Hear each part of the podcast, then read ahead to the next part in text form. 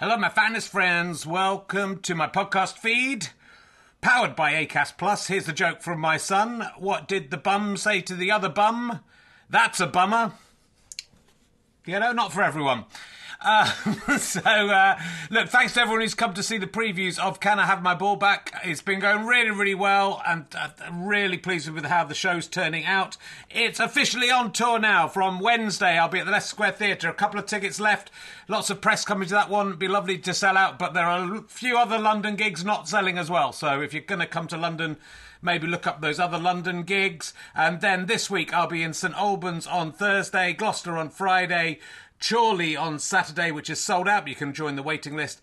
And Glasgow on Sunday, two shows. I think the earlier show is sold out. Check, check with the venue, but the later show has some availability. Come along if you can. If you enjoy these podcasts and like them being free, then the great way to pay me back is to buy a ticket to a show or buy a download or a book from gofasterstripe.com. But you can just keep listening for free as well. That pays me back also. So, you know, no no pressure but I'd love to see you there. If you just know me from the podcast and don't know me as a stand up, I'm pretty good as a stand up. It's a good show. I think you're going to enjoy it. It's only made about seven men faint so far. So, you know, are you brave enough to take the challenge? Let's sit back, relax, and enjoy whichever podcast you're listening to now. Burrow is a furniture company known for timeless design and thoughtful construction and free shipping and that extends to their outdoor collection. Their outdoor furniture is built to withstand the elements, featuring rust-proof stainless steel hardware, weather-ready teak, and quick-dry foam cushions. For Memorial Day, get 15% off your Burrow purchase at burrow.com/acast, and up to 25% off outdoor. That's up to 25% off outdoor furniture at burrow.com/acast.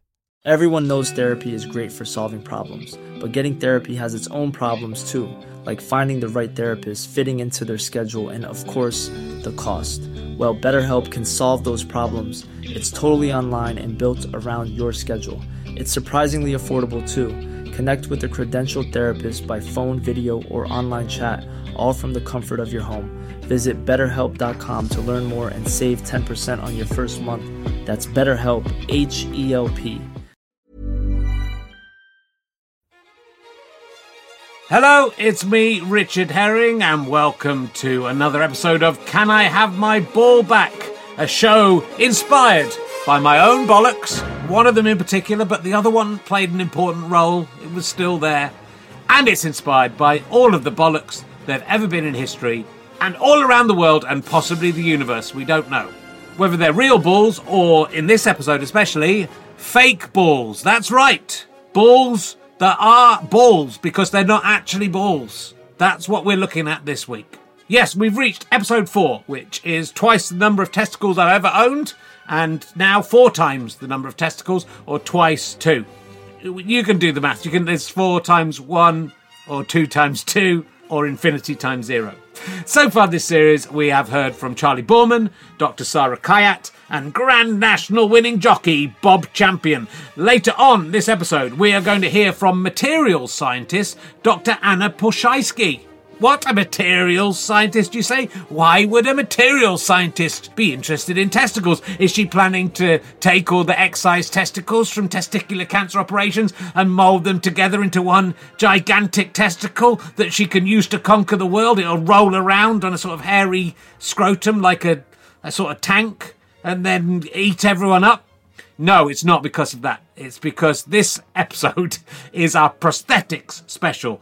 All you could ever possibly want to know about the replacement testicles that are offered to you if, like me, you have a testicle removed. That's right, they give you falsies if you want them. But before we get the fake ball rolling, that's just an analogy, and again, I'm not talking about the ball being created by Dr. Anna Ploszajski.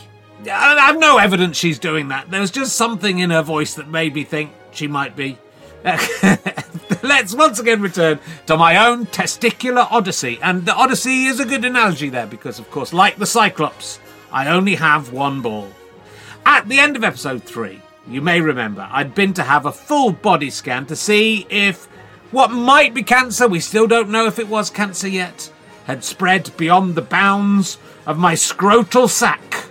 And now, just over a week later, it was time to go to yet another doctor to get my results. But not before my nads got another cupping. The doctor was waiting in a room and immediately asked to examine me. So the hand to bollock world record was beaten once again. I, I can't see her achievement ever being bettered, but good luck to any future competitors willing to give it a go. Um, I'm not sure she even needed to examine me. It turned out the scan was pretty decisive, but maybe she did so to make me satisfied she was being thorough. Possibly she simply loves cupping disease balls. Uh, if so, she chose the right job. They probably have some kind of process to weed those people out. She told me the scan had confirmed that there was a large mass in my right testicle, that in fact my right testicle was more or less taken over by whatever this thing was. It was basically an invasion of the bollock snatchers scenario. Uh, the parasitical cells had conquered the whole thing, and there was nothing resembling my testicle in there. Uh, it wasn't, however, possible to tell if the mass was cancer, but whatever it was was so big there was nothing to be gained by taking a biopsy. The only course of action was to remove the testicle completely, then they could test it and find out what was wrong. I wanted to say that if we're going to do that, then it better be bloody cancer. I mean, I'd, I'd be fairly cross if they took out my ball only to find it had had a bit of a cold, uh, which would have cleared up in time. It was weird to be gunning for cancer, I have to say, but um, I was a little bit relieved. At least I knew what was happening. I didn't have to wait another week for the biopsy and another week for the results, worrying that cancer was continuing to spread its tendrils through my organs and capillaries. I wasn't going to mourn my ball. I wanted this rebellious turncoat out of me. The doctor was surprised I wasn't more upset. This was a big moment. What's the point in becoming a doctor if people don't take bad news without even really blinking? Do you have any questions? She asked. The question I really wanted to ask was, can I have my ball back? Um, once they'd taken out and tested it, would it be returned to me? Not to be reattached or anything. I'm not stupid. Just, just so I could have it. It was, I mean, it was mine. I'd grown it and fed it and watered it and vigorously exercised it over the last 40 years. Also, later in the year, I was appearing on the Champion of Champion editions of Channel 4's Taskmaster. At the beginning of the show, you may know, each competitor is asked to bring in a prize from home. And the winner gets to take all five prizes back with them. The funnier or more impressive the prize, the more points you receive. I thought a testicle in a jar would probably win me the round, especially if I joked. I've always said I'd give my right bollock to win Taskmaster. Well, uh, at the very least, a lopped off gonad in a jar would make an excellent conversation starter if I kept it on a coffee table in my lounge. Or I could plasticate it and turn it into some interesting jewellery. Who wouldn't want my abdomen apricot hanging from their ear? What if I wanted to put it under my pillow for the testicle fairy? Uh, the testicle fairy doesn't get as much business as its tooth obsessed cousin, but I suspect it would pay a pretty penny for every globule of gristle it finds it didn't feel the right time for jokes, so I just shook my head. I do regret it though, because uh, do they let you keep it is the question that I've probably been asked most since I've had this operation, and it would have been good to have the definitive answer. In truth, I'm too squeamish. If I get a bit light-headed at the sight of my own blood, how would I be if they gave me a bollock in a plastic bag bobbing around like a dead goldfish that I'd won at a fun fair? the doctor told me I had to make a couple of important decisions fairly quickly. Did I want to store some sperm? Uh, I said, well, you know, I'm 53, I've got two kids, my wife is getting a little bit broody, so if there's any way you can ensure that it's. Just make doubly sure that will be fine. Uh, she said, Did I want to have a prosthetic ball put into my nutsack to give me the appearance of a duo baller? Now, I can understand why some men might want this, and I totally respect the decision to take one. If you're still dating, then worrying what a potential lover might think of your bollock when they see it might hit your self confidence. But you know, if someone's got to the point where they're able to notice you've only got one testicle, the date's going pretty well. I, mean, I think it's. I think it's. I think it's unlikely they're going. Oh, hold on. They're probably not going to turn back because it's half empty, or is it half full? Um, it's. A, you know, it's a good way to find out if you're dating an optimist or a pessimist very early on. So, similarly, you might worry that there might be judgment or amusement in the locker room. But would there be? I mean, perhaps if you're one of the younger victims of testicular cancer, that might be a concern. You certainly feel like everyone's judging your junk when you're a teenager, whether they are or not. So a pretend horse chestnut slipped into your conker shell might help. Um, I do sympathise with young men who have to face what I was going through. My, my, testicles have served their purpose, and now I can eject them like they're booster rockets on a space shuttle. But If you're the start of your adult life, then of course it's great to have the choice to refrigerate sperm and wear falsy testes. It's up to you, and if you get one put in and then later decide that the false ball is superfluous to requirements, you can always have it taken out again. My personal decision was that it would be ridiculous for me to get a prosthetic. I was 53 years old and happily married. Even were I single and dating, it wouldn't bother me if I only had one ball. I can imagine that would be an interesting chat up line. Uh, I think most people would be intrigued to see it. The only person I want to entice into my bed is my wife, and I knew she wouldn't care if I had one ball missing. To be honest, if she didn't know this was happening, I'm pretty sure she wouldn't even have noticed it was gone. Uh, not because she isn't interested, but because if you're working in that area, you're not really counting them, are you? They're, those things move around a bit as well, so you just keep searching until you got one. Even as a ball owner, I occasionally lost track of where my own were, but must be in there somewhere. It'll turn up when I need it. Uh, would anyone really notice in the locker room? If I ever accidentally happen to glance at the genitalia of another man in a changing room or a toilet stall, and I've become quite adept at ensuring that kind of accident never happens by never looking at people's genitals, then, then I'll immediately look away. Even if they've got a really freaky or massive penis, I, I wouldn't hold its gaze because it's not the done thing. If I forgot and did absent-mindedly stare at one of the really huge or bendy or, you know, the weirdly coloured ones, because it it was like something I'd never seen in my life, I would definitely not even give a second glance to the bollocks, not even a first glance to the bollocks. Even if the penis was tiny and the balls were massive, I'd be enchanted by the tiny penis. There's. There's no situation I can think of where I'd bother wasting precious eye time by looking at, let alone counting, someone's testicles.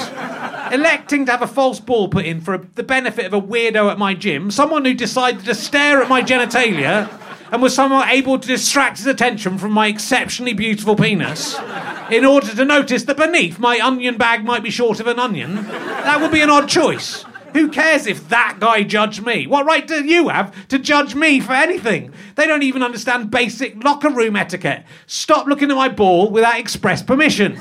You're the one who should be being judged by an actual judge. So, as you've heard, I was happy enough to not get a prosthetic. But I've been interested to see what some of my guests this series have chosen to do in those same circumstances. Will they have one or won't they? Charley Boorman, my guest in episode one, did get a falsie inserted, so I asked him how he made that decision and what his wife thought of the idea. She wasn't bothered either way. Actually, to be fair, it was all a bit of a rush when they said, you know, do you want to have a false one in there or not? And I didn't really know. And then when I asked them what was the ratio, it was pretty 50 50. Yeah. So that didn't help anything. And actually, one of the things my wife did say, she did say, well, if they're going to put another one in, just make sure it's bigger. no, she didn't really care. But she did say something quite funny and disgusting about having doing doggy style and saying, you know, I want to feel both balls. but uh, it's probably can't use that, can you? No, we can definitely, well, if you want to use it, we can use it. So, Charley's now lived with a prosthetic testicle for over 12 years of his existence. I asked him how it feels to have one and whether he still notices it's there.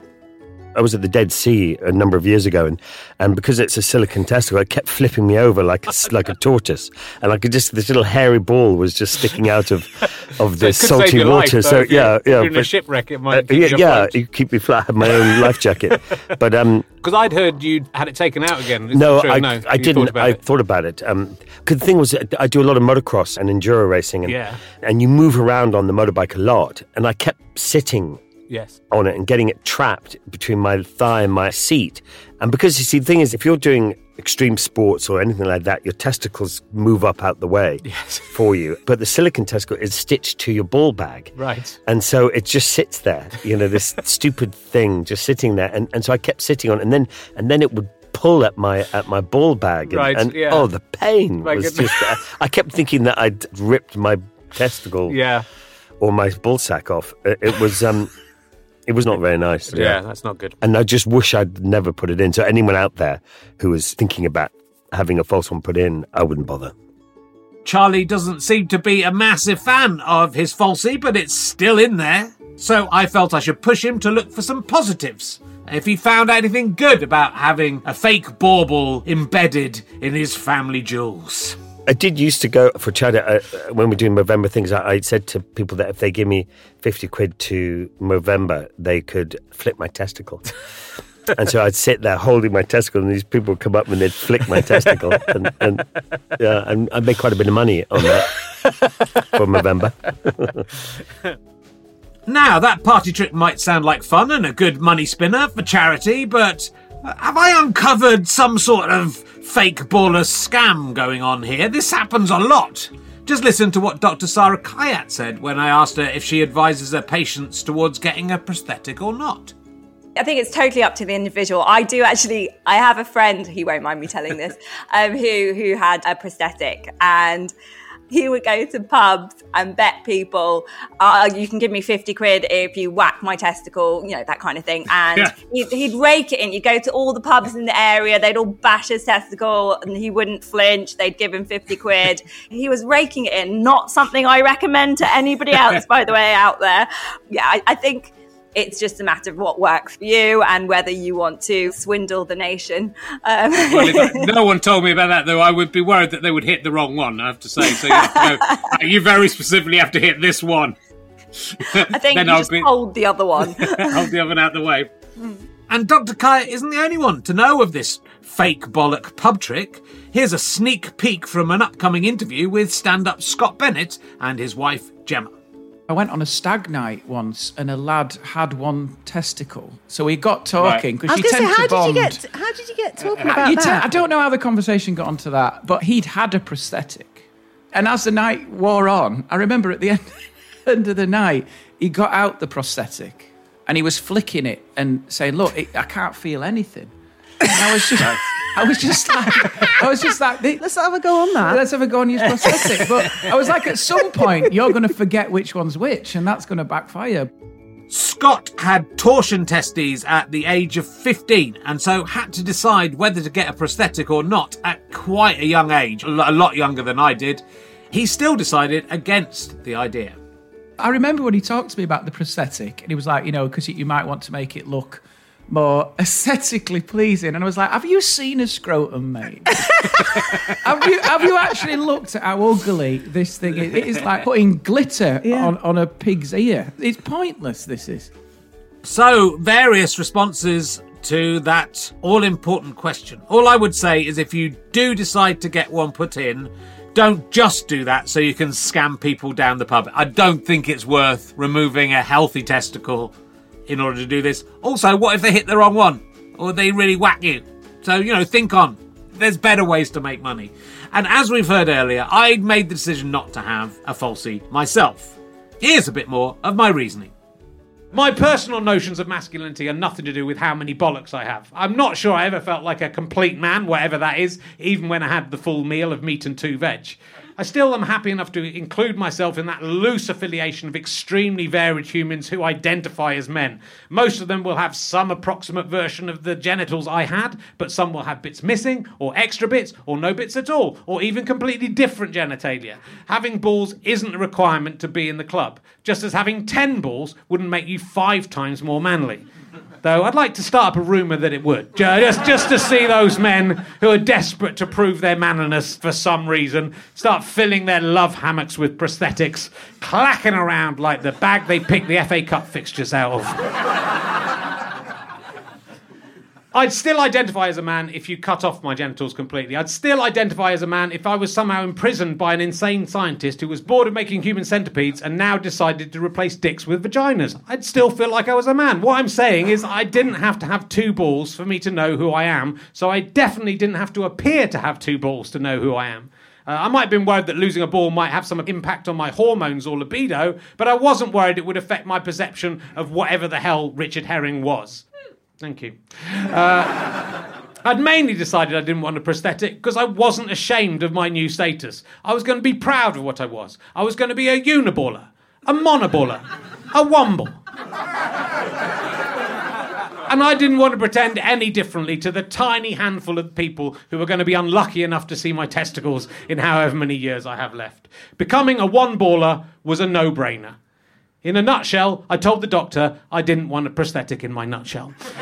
Again, she seemed quite surprised that I could be so immediately dismissive. You can always change your mind later, she told me. I told her I didn't think I would. Though, I have to say, directly after the operation, the first time I looked at myself in the mirror, I kind of slightly regretted not having the prosthetic because on one side I was a regular adult male, then I turned around on the other side, I was like a three year old boy. And I thought, I thought that's. Does look a little odd. Though I thought maybe I can do a musical act, you know, like the old half an hour. But I'm not sure what that act would be a grown man with no trousers on talking to a child with no trousers. But you know, I'd work, could work out the detail. Luckily, though, over the coming weeks, once the left one realised the right one had gone, it sort of shifted the, in the middle of the bed. Uh. The doctor said to me, You'll probably be okay anyway. You have an unusually thick scrotum. Um, so people probably won't notice. Pretty good, and she's seen a lot of scrotums. Scrotar, apparently, is the correct. I was told last week. Doesn't have gender. Scrotum has no gender, ironically. So it's not scroti. Um, no, some of this is just going to be interesting. Um, of all the things that would have gender, you would think, wouldn't you? You would think it would be that. Um, this was part of the reason that like a manual diagnosis had been quite difficult because there was a lot of fat, wrinkly skin to feel through to get to the succulent, rotten fruit beneath. Uh, as disappointing as it was to have the news I was losing one of my boys, at least I had my scrotum to fall back on. A scrotum so thick it might convince a locker room pervert that I had two balls in my bowling bag. I've never actually seen a prosthetic myself because I didn't choose to have one. And given this episode is all about falsies, I wanted to find out more about what they're made of, who invented them and why, and what the future for false balls might be. So, I spoke to award winning material scientists and possible Dr. Frankenstein monster testicle maker, we don't know, Dr. Anna Ploszajski, I started by asking her, what on earth does her job entail? I'm a materials scientist, which means that I have studied metals and plastics and ceramics and materials from the natural world and glasses. And it's my job to work out what atoms are up to inside materials and then work out how we can use that information to change materials in the way that we experience them in our everyday lives. So we're responsible for why bridges aren't made out of chocolate, for example. We're about choosing the right material for the job. Okay, I think you should make bridges out of chocolate, and I can't see why not. um, you're like an alchemist then, if you're changing materials into other things. You're sort of a medieval alchemist come to life. Is that right? Yeah, exactly right. So if Okay. I were able to turn a bridge into gold, then I definitely would. Um, Okay. Yeah, we're about kind of manipulating materials at the atomic level so that they can behave Wow. better for us. And do you have any experience yourself with prosthetics of any kind? Yeah, I've done some materials research on whether we can make smart prosthetics. So, this is the idea that not only could we have synthetic body parts that we've built to kind of look and be the right shape of a body part that they're replacing, but can we actually make it have a function that is either the same as the body part before, so it moves in the same way, or could we make it have an even better function? So, some of the stuff that I worked on was 3D printed materials that could basically act a bit like an exoskeleton, so a bit like Wallace and Gromit's wrong trousers. They're kind of wearable devices that can support the body or move it in new ways. Um, so I was working on new materials that we could move in order to put them on prosthetics and implants in some way. Could we evolve that? Like, so obviously, some creatures have kind of incorporated other things into them. Is there a point where human beings will be able to create exoskeletons that they can evolve? Yes, I'm getting Oh yes. yeah, definitely. Yeah, yeah, for sure. Um, and not only that, though, you know, at the moment we have scientists that have developed prosthetics that can replace let's say you've got an amputation below the elbow they've made synthetic hands that not only look like a hand but actually pick up the nerves in the person's remaining arm and can then move the fingers of the prosthetic triggered by the existing nerves. So we're already making stuff that is kind of half robot half human already and it's only going to go more that way Wow, that's so exciting. Uh, well, I'm going to waste your time by talking about prosthetic testicles, uh, which I do not have one. I only have one testicle now, and I elected not to uh, have a prosthetic put in. But what do you know about the history of prosthetic testicles and how long people have been attempting to replicate missing testicles? Yeah, I think the history of testicle prostheses is relatively short in the history of humans trying to put stuff in their bodies that aren't originally human materials. you know, gold teeth, uh, wooden legs, those kinds of things we've been doing for centuries and centuries. But for testicles, I think it's been about 80 years. The first one recorded was in 1939. It was an American scientist called Dr. Ralph Bowers in New York City. He was a doctor and he decided to put a metal called Vitallium into a human person okay. as a testicle prosthesis. And Vitallium is an alloy of chromium, cobalt, and molybdenum, which are materials that are pretty inert. That was probably why he chose it. Um, but of course, a metal testicle may not feel exactly the same as it would for a normal testicle. Is it magnetic? Would it? Would you be uh, drawn to huge magnets? Oh, the cobalt aspect, yeah, okay. would be magnetic. to be honest, I would think the biggest factor for a metal testicle prosthesis would be the thermal properties. Okay. Because obviously, metals, when we touch them, feel quite cold. Yeah. And so I reckon if you were to go for a cold swim or step out on a cold day, you might feel a bit of a chill down below. Yeah. and it would clang, presumably, if flicked. If flicked, yeah. Or if you had two together, you might end up kind of clanging down oh. the road. oh, dear.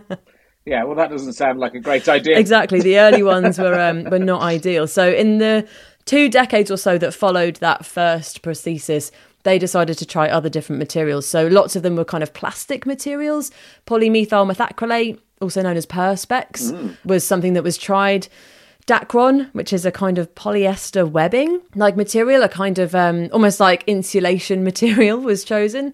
Polyethylene, the stuff for milk bottles glass marbles as well. They tried lots of different materials in the kind of 40s and 50s. And this was a time as well when plastics were only just really taking off. And so while we were experimenting with plastics for milk bottles, we were also experimenting with plastics for testicle prostheses as well. Okay. Given it's just trying to get something of a certain shape and density, I suppose, uh, could you not? I mean, I, I, I do a stone clearing podcast where for a long time I've been speculating about whether I can replace all my body parts with stones and live forever. I'm glad you're nodding at that as mm. if that's a normal thing to mm-hmm. think. And then I lost a testicle and I kind of wondered whether I could find a nice round pebble and clean it, obviously.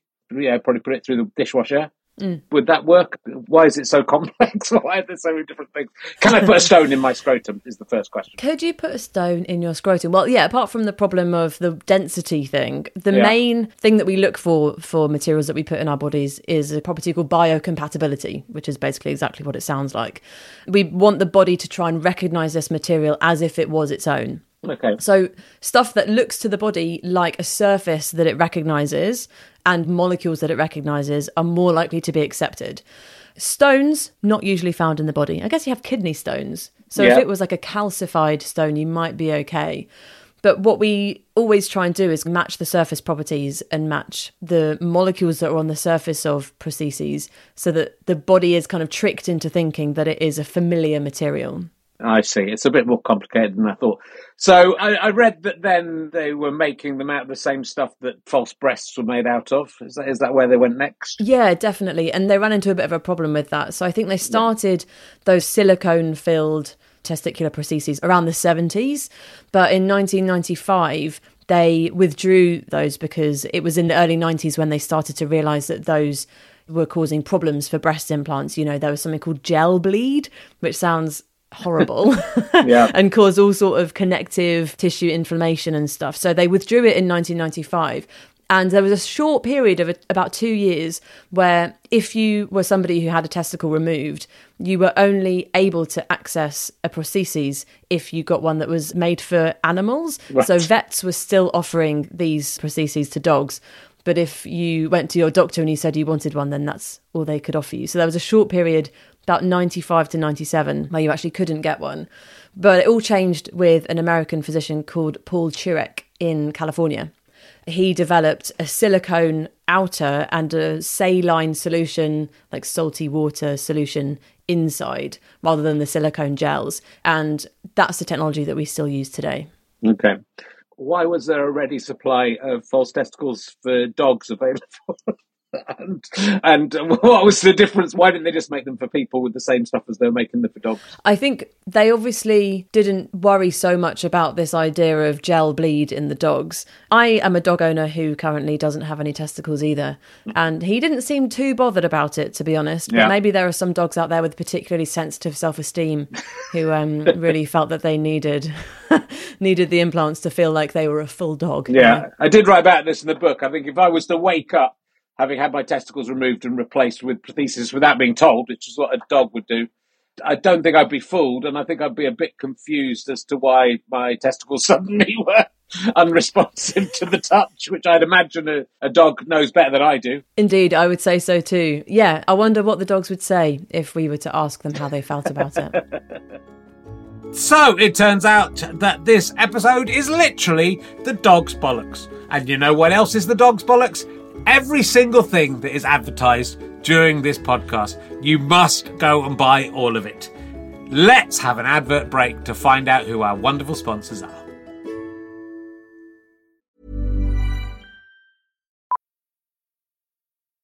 Millions of people have lost weight with personalized plans from Noom, like Evan, who can't stand salads and still lost 50 pounds. Salads, generally, for most people, are the easy button, right?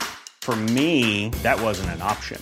I never really was a salad guy. That's just not who I am. But Noom worked for me. Get your personalized plan today at Noom.com.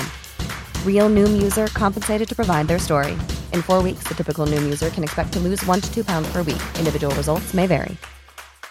Hey Dave. Yeah, Randy. Since we founded Bombas, we've always said our socks, underwear, and t shirts are super soft. Any new ideas? Maybe sublimely soft. Or disgustingly cozy. Wait, what? I got it. Bombas. Absurdly comfortable essentials for yourself And for those facing homelessness. because one purchased equals one donated. Wow, did we just write an ad? Yes. Bombas. Big comfort for everyone. Go to bombas.com slash ACAST and use code ACAST for 20% off your first purchase. Burrow is a furniture company known for timeless design and thoughtful construction and free shipping, and that extends to their outdoor collection. Their outdoor furniture is built to withstand the elements, featuring rust-proof stainless steel hardware, weather-ready teak, and quick-dry foam cushions. For Memorial Day, get 15% off your Burrow purchase at burrow.com slash ACAST and up to 25% off outdoor. That's up to 25% off outdoor furniture at burrow.com slash ACAST. Welcome back to Can I Have My Ball Back, episode 4. I'm midway through a very enlightening chat about prosthetic testicles with material scientist, and you know what else she is interested in? Dr. Anna Ploszajski. You know what you're saying earlier about the hand that still had the nerves. Would it be possible to do that with a testicle so that if people were kicked in the balls, it would still hurt them like in the old days? Yeah, absolutely. Yeah, because nerves are just Good. kind of electrical signals. So if you just had a prosthetic that would give that electrical signal to the pain nerves that get sparked as you get kicked in the balls, you could definitely make it hurt just as much, or more even if you were implanting it into Great. your nemesis. Yeah. It's good. I'm glad that I've gone for that rather than making it sensitive to the touch and being sexually exciting. All I want is to be able to experience the extreme pain. Luckily, I've still got one ball, so I still can feel it. But if you had no balls, it'd be a shame to miss that exquisite pleasure of being badly injured. And in the future, are these things going to be? I know I t- I talked to Charley Boorman, and he said because the prosthesis is sort of sewed into your scrotum, that Mm. on his motorbike he can sit on it and cause himself quite a lot of pain if he sits on it. Are they going to improve in terms of usability and what they're capable of doing? I mean, you're sort of turning you into a a semi-robot by implanting this. So, is there anything that we can look forward to in the future? Yeah, there's some quite cool stuff that we're already doing in the medical sciences that we could easily apply to this. One example that I thought of would be in the same way that you can get a hormonal implant for contraceptive purposes that gradually releases hormone over time. They've done animal studies with these prostheses for testicles where it would have testosterone inside it that would slowly release over time. Okay. So one, you know, negative of having a testicle removed is that biological testes would release testosterone over time. You could have a material that does that for you so that you then don't have to if you wanted to take testosterone supplements. Something else is sort of glues in the body, ways that we can kind of avoid stitches and those painful ways of adhering implants to the body that you were mentioning. Yeah. New biocompatible glues is something that material scientists are really working on. And that is another way, actually, to make the body recognize that it is a material that looks like a body material. Yeah. Um, it's something that we do with titanium hip implants quite a lot. So, titanium, obviously, not a material that is within the body. Um, but what they do is they coat it with a hydroxyapatite coating, which is something that we do have in the body in bones. So, it looks like it is the material that it isn't. So those types of coatings we would start using all sorts of ways that we can make the body happier with what it is. But then also some quite cool ways of making them. So I read a paper about a 3D printed metamaterial Right. which is aiming to address the stiffness issue of these implants because um, now I'm not a testes owner myself, No. but apparently when you squeeze the saline ones, Yeah. I don't know if anybody would be interested in squeezing a ball, but if you were, it wouldn't squeeze the same as a natural ball would. And so these researchers, what they did was 3D print a ball that was designed specifically to squeeze in a similar way to a natural ball would squeeze. Yeah. Um, you get all sorts of things in the scientific literature these days. But the idea of a metamaterial is super interesting. So the thing itself is just made out of a silicone material, like a very boring material. But what they do is they 3D print it in a structure and the little parts of it buckle and move when you squash it so that it mimics an interesting mechanical property that you wouldn't get if you just made the whole thing out of a solid version of that material. Right. So that's the kind of thing that we can look forward to as well. Yeah. In terms of making it as ball like as possible. Sure. And I saw possibly using it as a Wi-Fi hotspot. Is that genuinely a, an idea, or is that, I mean, you know, it seems. Is it worth losing a ball in order to get this Wi-Fi hotspot? it might be. It might be. It could well be, yeah. If we look to the future in terms of, you know, upgrading the human body, there's all sorts of things that we could think of that would be really useful to have as a semi external body part. Things like a contactless payment, which might be slightly disconcerting for everyone involved, particularly if you have to kind of jump to the bit on the Yeah. tube where you have to tap your phone in. But, um, you know, that sort of thing would mean that you'd never be without um, a payment device. Yeah. I mean, yeah. You wouldn't have to get it out though, right? It would work through your clothes. still. Yes, luckily the radio waves would be able to penetrate the clothes. Yeah, That's good. The problem, I think, with all these sorts of transhumanism type ideas where we try and implant technology into our bodies is that technology moves on so quickly that in a few years, maybe we won't have use of a Wi Fi hotspot or a contactless payment device. So then you'd just be left with a useless ball again. Yeah. well, you know, if there's room, there's a little gap there left if you've lost one. I mean, you could just put that anywhere. You could just put it into the scrotum of someone with two balls. They could have three balls. Yes. I mean, or just put it somewhere more useful. That's true. Yes, it doesn't need to be there. But actually, that's something that they are looking at doing. People that take a lot of testosterone supplements, their testes naturally shrink as a result of that. And so there are people coming forward to want these implants just to have a bigger ball again. And Yeah. they put them either, I think, underneath or maybe in front of their natural balls. So these are people with three or I guess even four Yeah. Ball shapes in a scrotum. I think that's a lot. It just seems like an enormous waste of scientists' time to be. I feel embarrassed even talking to you for half an hour about it, let alone getting people to go, yeah, let's try and make a ball that'll squeeze like a ball. You know, it's good as a, you know, it's your little own stress ball, but then you people are going to be fiddling with themselves every time they're stressed and get arrested. So it's not going to be that good a thing. That is a risk. it does seem a waste of your valuable time. I mean, I presume you're not personally working on, on this one. Not me personally. No. I guess it's good for people to have the option, isn't it? And to have the choice.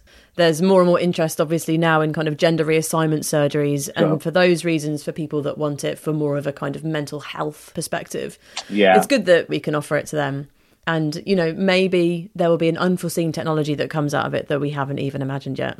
That's very exciting. And does it cross over into biolog? Will you be able to sort of graft actual biological material into there as a kind of testicular Frankenstein? Would you be able to create life? Yeah, definitely. so, one way that materials engineers are trying to make better implants is to use a patient's stem cells, take out a patient's own cells, and implant them into a 3D printed sort of model and the shape of the let's say testicle what they're trying to do is to kind of grow a patient's own cells so that it basically grows an organ in a lab and then you can implant that and to the body it looks as if it is that patient's own material because that's Right. exactly what it is. It's been grown from their own body. So those are the sorts of things that people are doing for things like uh, like liver transplants, for example. One day we would love to be able to grow a liver in a lab and then implant it to the person who needs it. So maybe balls will be put on that list as well. Can you make that contactless as well, though, or if it's biological? If it's biological, yeah. Just the boring old biological properties, unfortunately. I wonder if it could have some kind of technology, like if you're underwater, a float comes up, like if you're on a plane crash, then there's a float. Or, uh, you know, if you crash a car, then the thing comes out and saves you. Could, yeah, an airbag. Yeah, an airbag in there. That would- Yeah. you could turn your whole scrotum into an airbag. Yeah, I like it. It would hurt a bit, but it's better than dying in a car crash, isn't it? That is true. It's a talking point. Well, uh, these are just some ideas for you to pass around with the other guys working on this. I will let them know. Fantastic. That sounds very exciting. That was the very informative Dr. Anna Ploszajski. Loved that chat. Thank you for joining us, Anna, and sorry about the terrible things I've said about you that aren't true. You can find out more about her and about her own podcast, Handmade, at her website, annaploszajski.com. It's spelt like it sounds P L O S Z A J S K I. No one's going to find that. Luckily, we're going to put. We will put a link to her website in the description for this episode for those of you that can't spell Ploszajski on their own. Now, from inserting testers into a sack to taking emails out of one. This is written by my producer, and he wants me to say a mail sack, that is, which it's a mail like M A I L, not M A L E. I mean, yeah, I suppose you need it. It's time for once again.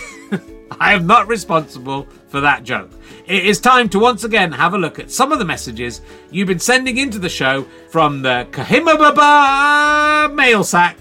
That's C I H M B B at gmail.com. It's the initials of Can I Have My Ball Back? We asked you to contact us about prosthetics, and I have to tell you, you haven't disappointed us. Here we go. We've received this short and sweet email simply titled Prostheses. I had an ex colleague who was known for, after a few pints, getting his plastic knacker out and banging it on the table.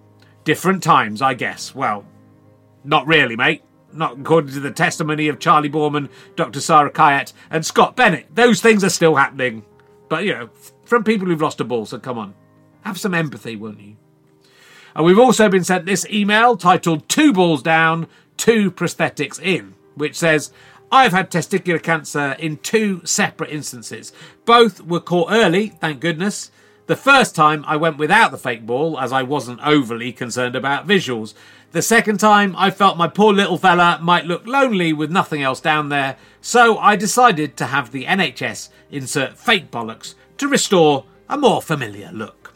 Initially, it was hard to get them in the right position because the scar tissue made one of them raise up really high and lock in place. But after some ball massages, which was actual advice from a doctor, yes, sure it was, they moved into place.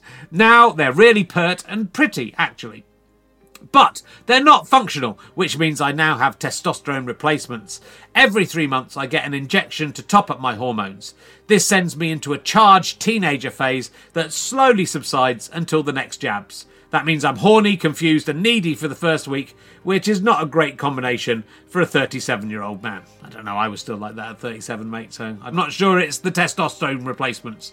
I'm still getting used to it, but as a man who didn't really have to consider his hormones much before, this experience shows me how much they can change our personality. Yeah, I mean, it's really good to hear from people who have been unfortunate enough to lose both testicles, which I know from my own experience that was a terrible worry for me. After you lose one, you think, what if the other one goes? But as that shows, there are treatments.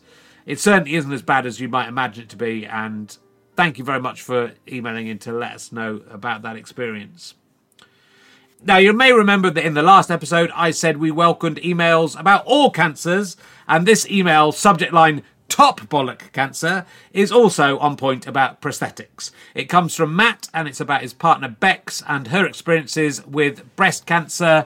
Uh, just to say, it does go into some surgical detail, so if you are squeamish about that kind of thing, maybe skip ahead through this particular email. But it's alright, I think, for most people. You'll be alright. Anyway, he says, Bex was diagnosed with breast cancer in her left breast in 2019 at the age of 33. She had an amazing procedure called a DIEP flap reconstruction. In one nine and a half hour session, her nipple was removed and all the breast tissue was taken out of the resulting hole by one team of surgeons, while at the same time, another team of surgeons was cutting some fat and skin from her abdomen. This tummy fat with blood vessels was then stuffed inside the skin of the breast, and a circle of the skin was placed where her nipple used to be. Then her abdomen was all sewn up. So basically, a new tit and tummy tuck, which pleased her immensely. Many months after the op, it slowly dawned on Bex that she'd had a very good shave before the surgery, and the patch of skin used to replace her nipple just so happened to be the part above her pubis mons. So she now grows a wispy little crab ladder on her tit that needs a good shave when she's doing her legs. Finally, she was offered a new nipple. They can do amazing things these days with tattoos and prosthetics, but Bex decided against all of it. She now has one beautiful nippled boob and one beautiful nippleless boob and she or I couldn't love it more. She'll often say she wants her other one removing so she could go braless in a vest top without getting stared at because of pokey nipples. So Bex has dealt with everything with great humour and finding the silliness in, whilst respecting the seriousness of, the whole situation has really helped. But for a while, I myself really struggled. What made it worse was that I felt I didn't deserve to struggle because it wasn't happening to me. Bex helped me to understand that partners, especially, should realise that this is happening to them too. She put it brilliantly when she talked about her operation. She was in theatre having a lovely sleep, whilst I was terrified, wandering around, not knowing what to do or how to act. It took me a while to get my head straight, but things have got much better, and now me and Bex are that annoying couple that demands our friends constantly check their balls or boobs. Loving listening to the story. Thanks for all the entertainment over the years, Matt and Bex. Um, yeah, look, that's a terrific email, and you're bang on as well, as I'm sure we'll cover as we tell my story. I think this whole thing was much harder on my wife Katie than it was on me, and she had to go through some pretty terrible things, which we'll tell you about in a future episode. and equally, Bex dealing with that, finding the humour in it, as you say, exactly respecting how serious it is, of course. But I think humour and laughter and seeing how weird a lot of this stuff is is really a fantastic way for most people to get through this. If that's not you, take it all seriously. That's a perfectly valid reaction as well. Finally, for today, back to bollocks. We've received this splendidly titled email, test email, testy email from Phil. He says, like Charley Boorman, my doctor at first was leaning towards the cause of my enlarged testy being epididymitis. He explained that an easy test for this would be to shine his torch against my scrotum and the fluid would then light up, showing that it wasn't a solid mass. Unfortunately, it did not light up, and my brief hopes of a great new party trick were dashed. The subject of a prosthetic was broached only moments before I went under for surgery. A bit more advance notice would have been great, but given that you can't really ask them to go back later and pop one in, I opted to get one there and then. If I'd had more choice, I would have liked something practical. One of those floating ball compasses would have been cool, but then I wouldn't have been able to see it through my skin. So, retrospectively, that would have been a poor choice. Something I could have opened bottles with at parties would have been nice, but again, I was not given that option. My understanding is that what I now have in there is a silicon bag. From the outside, it feels very similar to my ball. The majority of the texture being the ball itself, and a small harder area, I guess, to be the root or anchor. I was warned to avoid any impact that might rupture it, as the contents would set like concrete.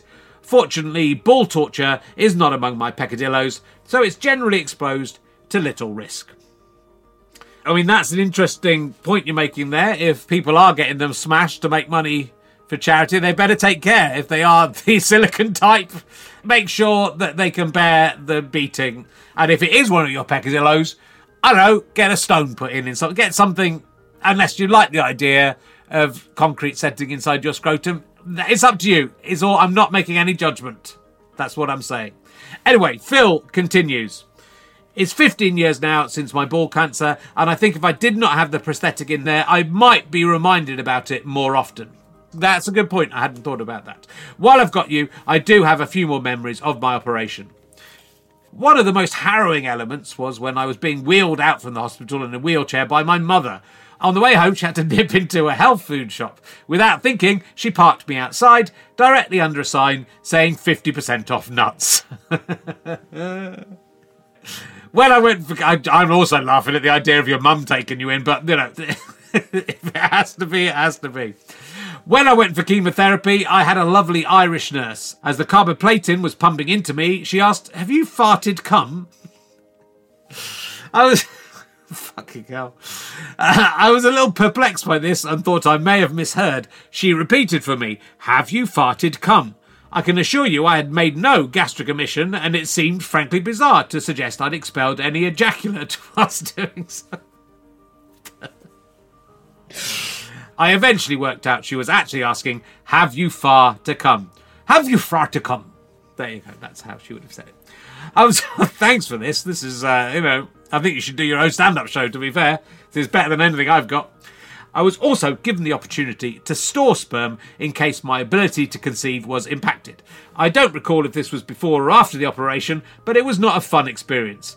Either way, without the stored sperm, I've been able to father two beautiful, healthy daughters since, if this fact is of reassurance to any listener. Cheers, Phil. Uh, thanks for that, Phil. Uh, and that is a very good point. I'm delighted for you. But it is worth remembering one testicle can do the damage of two testicles. There's still a lot of spunk in there. If you don't want to have any more beautiful, healthy children, do look after yourself down there. Don't assume. Don't make an ass out of you and me.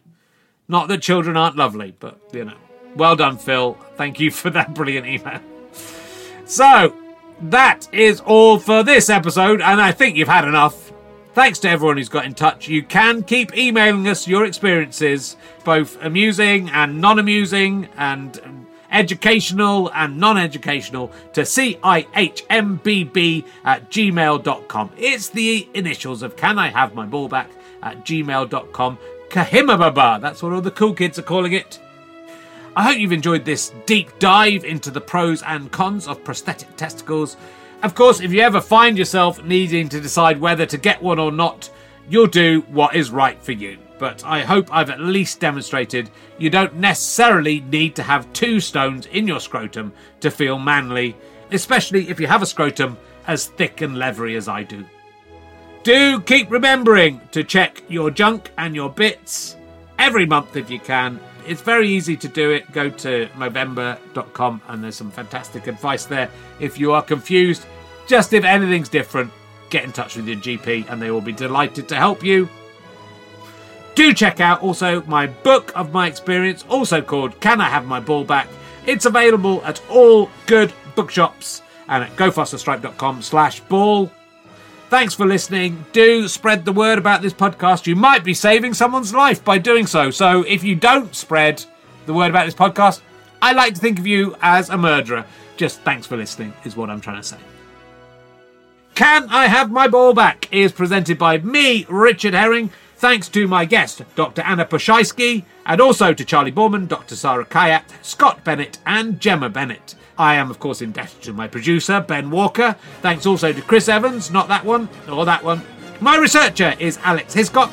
George Lingford is the incompetent sound man who recorded my stand up, very competently, I have to say. I'd also like to thank Rich Evans at Sigbox, also everyone at the Bill Murray and the Phoenix, where I recorded the stand up. The music is by Gustav Holst, who, despite having been on for three episodes, has not yet hit the charts. I think, you know, give him a chance, give him a listen, try him on Spotify or whatever. I think you'll like him. Thanks also to BMG Music Library. This is a Go Faster Stripe, Sky Potato, and Fuzz production.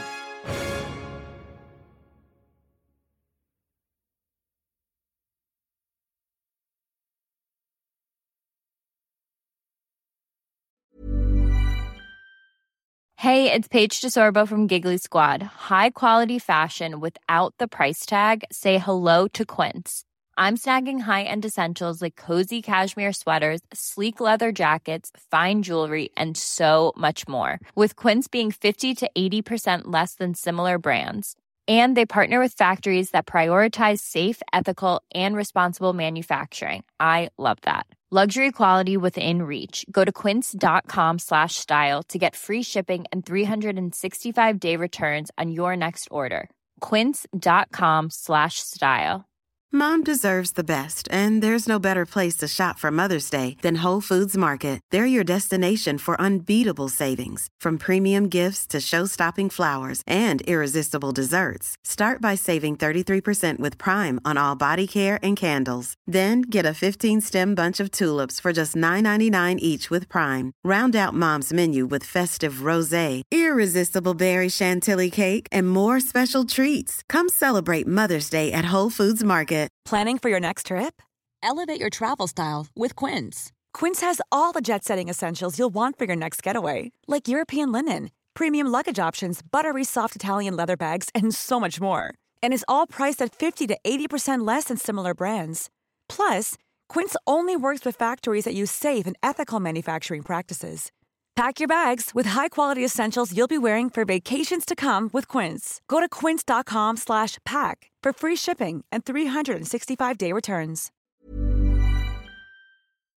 Thanks again for listening to the podcast. richardherring.com slash ballback slash tour or richardherring.com slash gigs for all of the information on the tour. GoFasterStripe.com for lots of downloads and books and lots of fun. Thanks for listening. Go and listen to another one. Tell your friends about the show. Tell your friends about the tour. I love you all. I'm out.